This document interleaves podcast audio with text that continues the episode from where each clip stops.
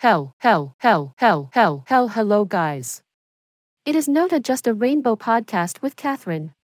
Sorry for such a silly start, but I really find it cute. Today, I am going to cover another question about LGBTQ plus community. Becoming an ally to transgender individuals in your life, or to transgender people as a whole, is an ongoing journey. You can make a difference in simple and easy ways, or by investing more time, energy, and commitment. This guide is here to help you, whether you're seeking advice on how to support a transgender person you know or striving to make the world a more hospitable place for transgender people. It is important to keep in mind some key points when being an ally. There is no single right answer when it comes to being a great ally for the transgender community. Every transgender individual has unique needs and values that are shaped by where they come from, their background, and their beliefs. So, the best way to show your support is to be respectful, do your best, and never stop striving to learn more. It's not necessary to have a perfect knowledge of someone's identity in order to show them respect. It's okay if you haven't heard much about transgender identity or have difficulty wrapping your head around what it means, but everyone deserves to be respected regardless of how much you know about them. It's not always possible to recognize if a person is transgender based on their appearance. People may mistakenly assume they would recognize someone from the trans community, when in fact there is no single way for transgender individuals to present themselves. That's why it's so vital to be an ally and advocate for the transgender community, even if you don't know anyone who is trans. There is not a single, definitive way to identify as transgender. Everyone is free to make their own decisions on how to transition and be themselves. Some transgender people are able to access medical treatment, legal name changes, or change their physical appearance, while others may not have the resources or safety to do so. No matter which path is taken, it does not determine the validity of someone's transgender identity, as everyone's journey is unique. Engaging with people who identify as transgender. Respect every transgender person's individual identity and the language they use to describe themselves. There is no single way to be transgender. Follow the lead of the trans person you are addressing and use the terms they prefer. If you're uncertain of how to address someone, don't hesitate to ask. One way to find out what pronouns they use is to wait and observe the language they use in conversations. If you want to be sure, politely raise the question without making any fuss. A great way to initiate the discussion on pronouns is by sharing your own. For instance, you could say, Hi, I'm Rebecca, my pronouns are she slash her slash hers. What about you? If you make a mistake, apologize and don't make a huge deal about it. Drawing too much attention to a trans individual's pronouns can be uncomfortable and embarrassing. When talking to a transgender person, always exercise caution and thoughtfulness.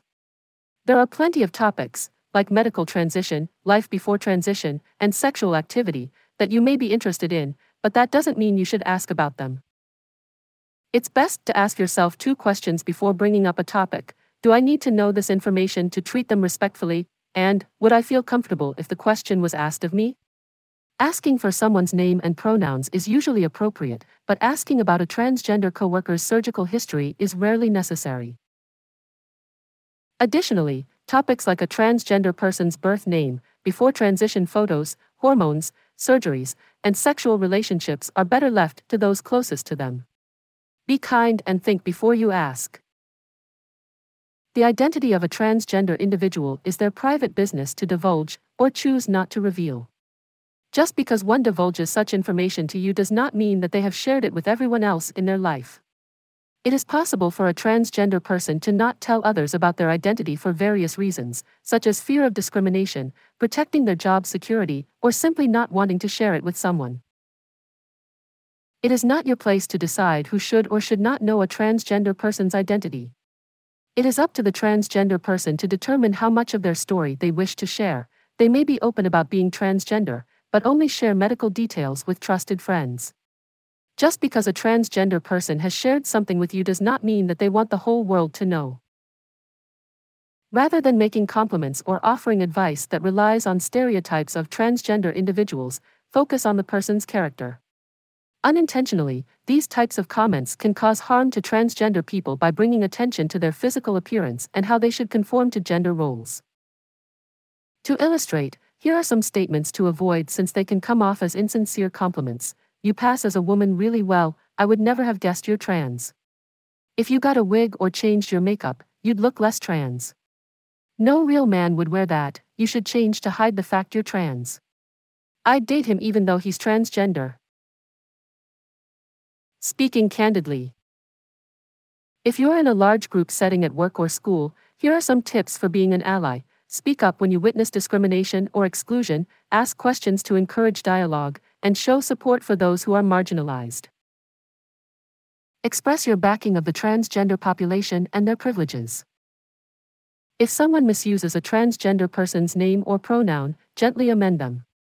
Additionally, it is essential to challenge any anti transgender statements, humor, and talks.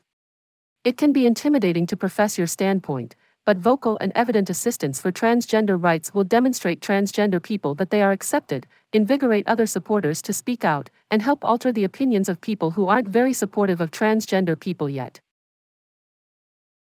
Offer your assistance to the transgender people in your life who face discrimination.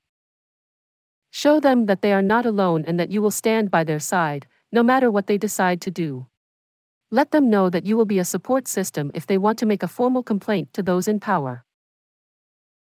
When it comes to using gender specific language, take the time to really consider how you're addressing and referring to people. Don't automatically greet a group with, ladies and gentlemen, and try not to have a coworker who only refers to everyone as guys. It's also important to be aware of the gender based jokes your friends tell. Transgender people may be okay with being referred to as ladies or gentlemen, but the only way to know is to ask first. Do your best to break any habit of making assumptions about someone's gender or pronouns, and encourage those around you to do the same. It can be a challenge, but it's a great way to show your support for transgender people. Discover the regulations influencing transgender individuals. Are there any laws that defend transgender people in your area? Any approaches at the workplace or school that are comprehensive of transgender individuals? It's essential to find out more about the difficulties transgender individuals confront and the objectives of transgender promoters, and, if you're agreeable with it, even aid in pushing for changes in negative laws and approaches or back up positive ones. That's all for today. I hope this episode was useful for you all. Do not forget to share my podcast with your friends and see you soon. Take care. Bye bye.